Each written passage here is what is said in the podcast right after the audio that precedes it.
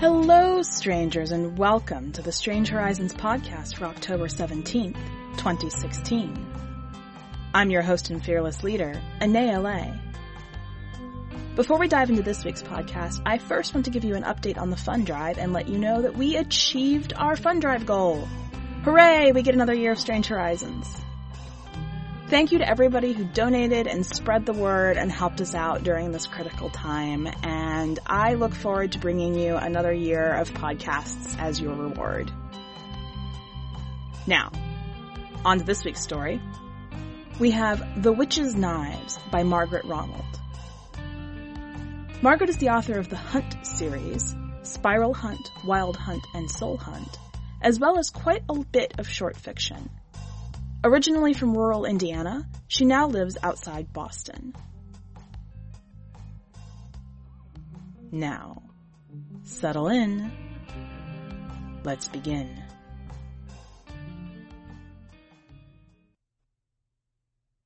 The Witch's Knives by Margaret Ronald. It began to rain flowers before she was even halfway down the path heavy, wet petals that splattered rather than landed and left sticky red smears down her neck. Leah kept her head down and followed the train tracks, stumbling when the rotted ties gave way. I am here to rescue my husband, she rehearsed in her head, trying to ignore how the red sap trickled through her hair and how the railroad ties sank and splintered underfoot. I am here to break your curse. But when she reached the witch's door at an abandoned rail depot, all of her speeches failed her. It's not working, she told the witch when the door opened to her pounding. He's still a beast. The words came out as more of a whine than an accusation, and the witch gave her a long, considering look. She was shorter than Leah, and round in a way that complemented her cat's eye glasses but the silver-plated skirt and sweater that seemed knitted from fish scales were enough to mark her as someone outside the world Leah had grown up in. Without a word, she stepped aside and gestured for Leah to follow. Inside, the witch's house was still very much the depot it resembled, with a four-sided clock hanging from the ceiling and a long, double-backed bench down the middle of the room. The witch waved her towards the bench as she bustled to the far corner, where a pushcart stood at an angle against the wall. Leah started towards the bench, then stopped, staring at the wall past it. Once, it must have been the board where times and arrivals were listed, but now several long rails ran across it, smoother and brighter than defunct ones outside. Each rail held dozens upon dozens of knives, from paring knives smaller than her pinky to long, heavy blades too crude to be swords. The edges gleamed at her, reflecting rainlight from the depot's windows. It was like her husband's opulent kitchen, but even more overwrought, like a mad sous chef's dream. For just a moment, she saw that kitchen in memory, the saucepans tossed aside by the monster who hunched in a corner, growling and begging her not to look at him. But it hadn't been the monster who threw a Dutch oven across the room and demanded to know why this was still happening. And it hadn't been the monster who put his noble face in his hands and whispered, I'm sorry. I'm sorry. I don't know why it isn't working. I don't know what's wrong with me. The witch lifted the lid from a pot on the end of the push cart, dropping it to the side with a clang. Leah flinched, swallowed, then moved aside a bundle of antlers and sat carefully on the polished wood with her back to the knives, her shoulders prickling. Cups in hand, the witch shuffled back across the floor, kicking aside detritus and dead leaves. You came by way of the turning city, she said, holding out one cup to Leah, and her voice was so normal that at first Leah thought someone else entirely must have spoken. Must have, if you took the rails. Leah nodded and took the cup. It was coffee, stewed for a long time and smelling faintly of orange peel. Turning City. Been a while since anyone came through from there. The witch sat down on the floor, pulled a mouse skull out from under her, and tossed it over her shoulder. So, Why don't you tell me about it? It's, well, it deserves the name. The whole thing turns on its axis once a day, and it's not at the same rate, so about twice an hour it'd lurch and fall over. And they'd laugh, the people who'd lived in the city their whole lives, and you could tell who hadn't because they were the ones getting to their feet. But I got through, all the way to the primary spindle. That's where I found the Rail Queen. She told me how to find you. She put me on the path.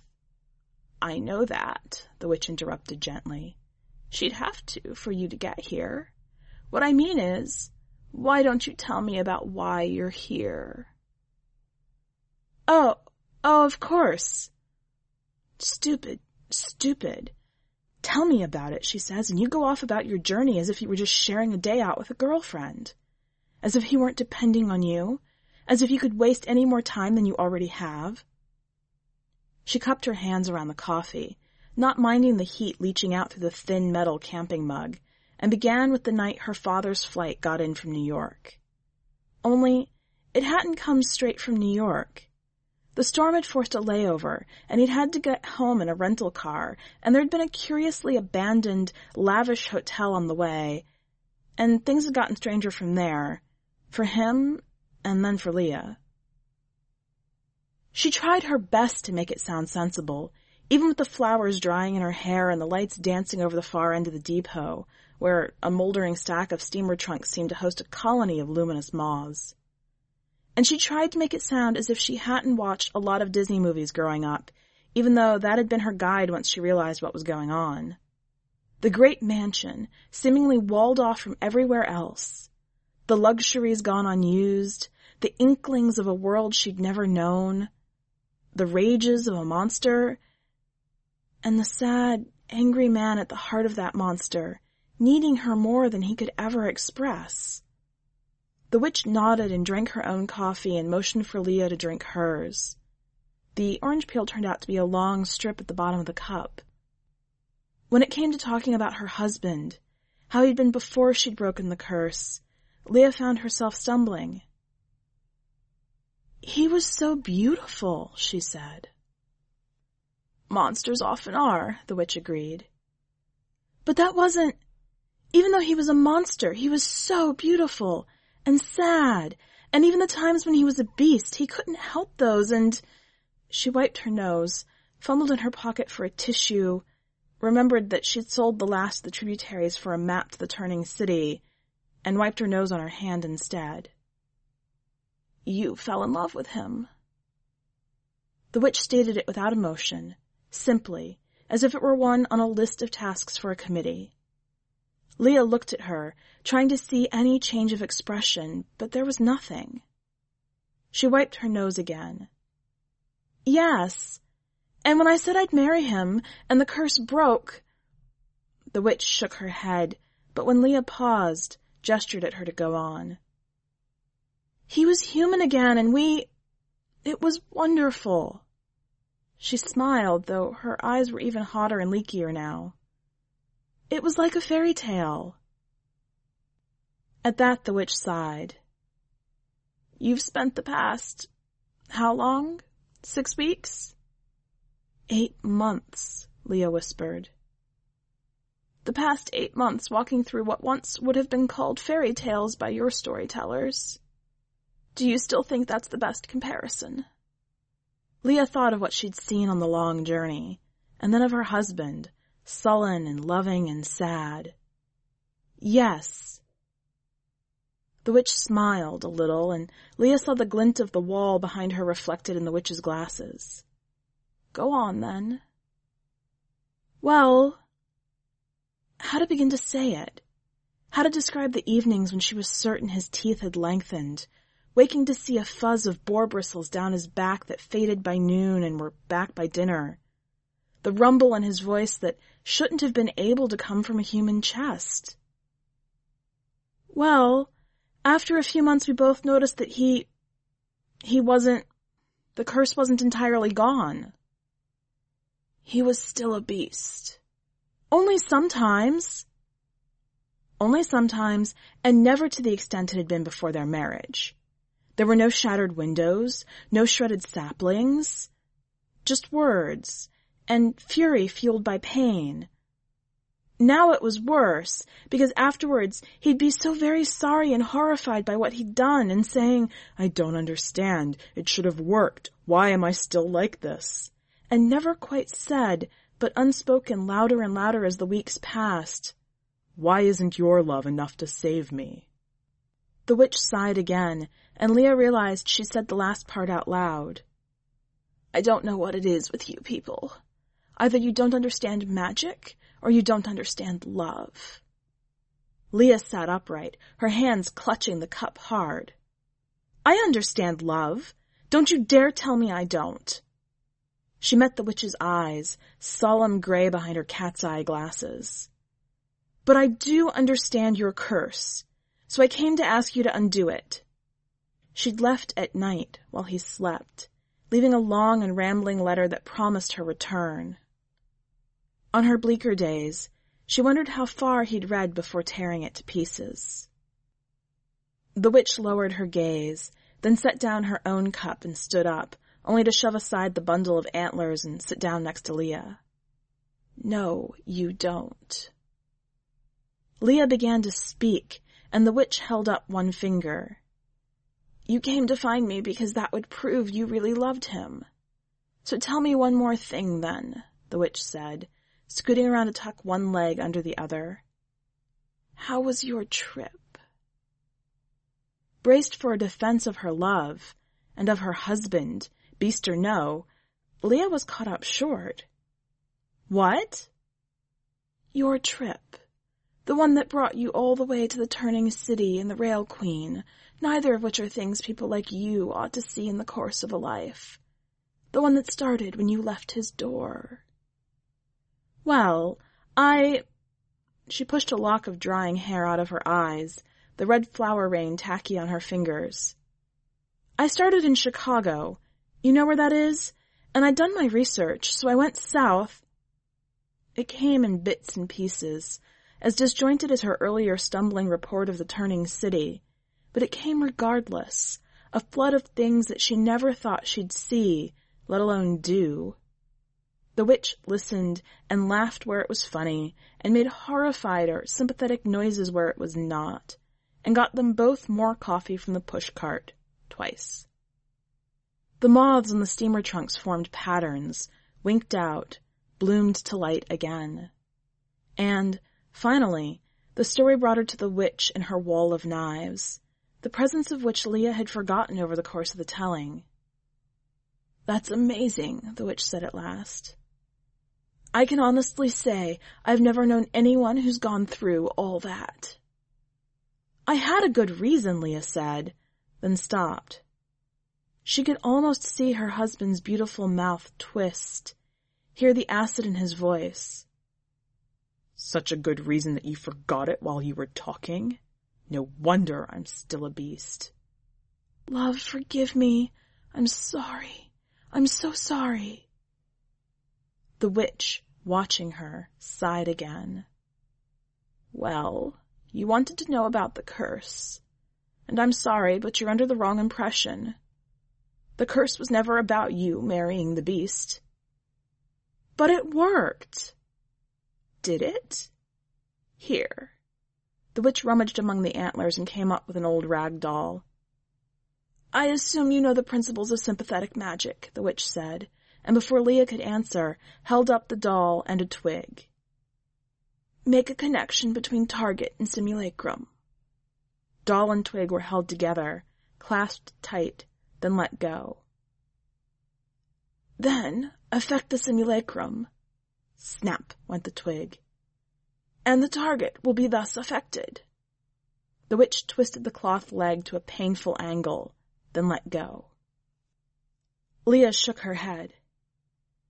You're saying that what I do here affects him? No. She smoothed the doll's hair back. I'm saying you can't love someone out of a curse. You're very good at making the connection.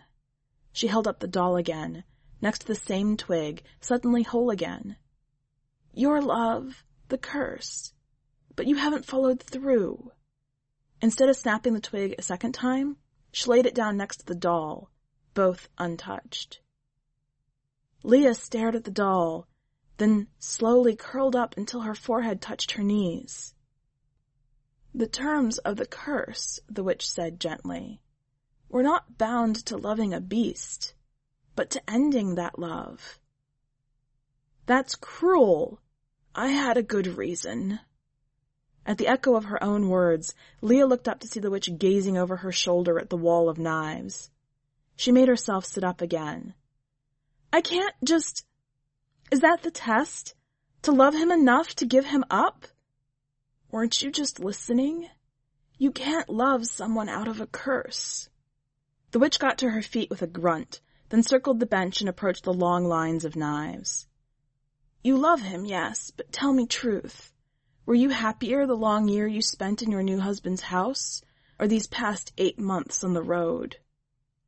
On the road, she emphasized, without him. Leah felt the protest rising up, but it got no further than her throat. It had been strange to wake without him, but there had been nights when she'd realized that she had laughed without thinking first that she had made a joke without checking the topics that were off limits, that she had breathed and eaten and slept without being reminded of her inadequate love. And even just now, she had felt more at ease speaking of her trip than of the blissful, strange, furious 18 months prior to that. It was not the first crack in the glass, she thought, but rather recognizing that the glass was already cracked that she wasn't just looking at things the wrong way. One of the knives winked at her. She blinked, and the knife fell to the floor, clattering by the witch's foot. The witch picked it up, made a brief hmm, and turned it over in her hands. There's a train through shortly that'll take you as far as the leprous duchies. You can get home from there without too much trouble. And yes, there's a bathroom on the train should you need it. Leah shook her head.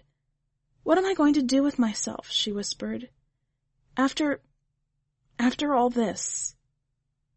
Think of what you were before. Be that again.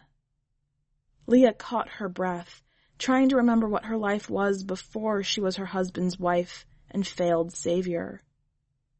Or be something different. There's no reason not to, the witch went on. She crossed the far side of the bench and held out the knife handle first. Take this. It was a kitchen knife, wooden handle black from age and wrapped with string to hold it together. The edge had a couple of notches, but the rest of it looked keen. Leah recoiled from it. You don't think... I won't need it, I'm sure. He'd never hurt me. He'd said so over and over, the reassurance fading with repetition. The witch snorted. I certainly hope not. The blade won't cut living flesh or living wood. Or living stone, for that matter, though I've never had cause to try. No, she added. Take it just so you don't come back empty-handed. To prove you made the journey. Leah caught her breath, realizing that she'd already been preparing for what he would say when she returned. Eight months away from me. You must really hate me. I thought you loved me, and this is why. This is why. She held out her hand again, and the witch laid the knife in it. A horn sounded. Not a mechanical horn, but a hunter's halloo, and the witch nodded to the door. That'll be your train. Don't worry too much. Legally speaking, it shouldn't be too hard, especially since you've been gone eight months. Leah nodded and picked her way through the leaves and stones to the door. A word of warning, the witch said as Leah reached the door. About the knife. Leah put her hand to the handle, felt it comforting under her fingers. She turned back and waited for the witch to speak. The witch stood by her wall of knives, one hand touching the place where that one had been. It's the sort of thing that might start a collection. The horn blew again, closer. Finally Leah nodded and smiled, and though there was an edge to it when the witch smiled back, it was a good edge and sharp.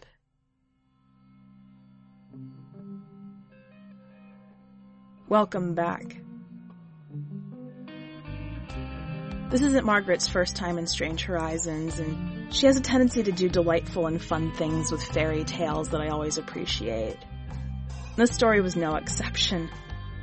I appreciate a lot of the sympathy this story shows for the power of fairy tales and the power of narrative and the satisfaction of the agency you can take when you decide to go deeper and find a different story underneath it.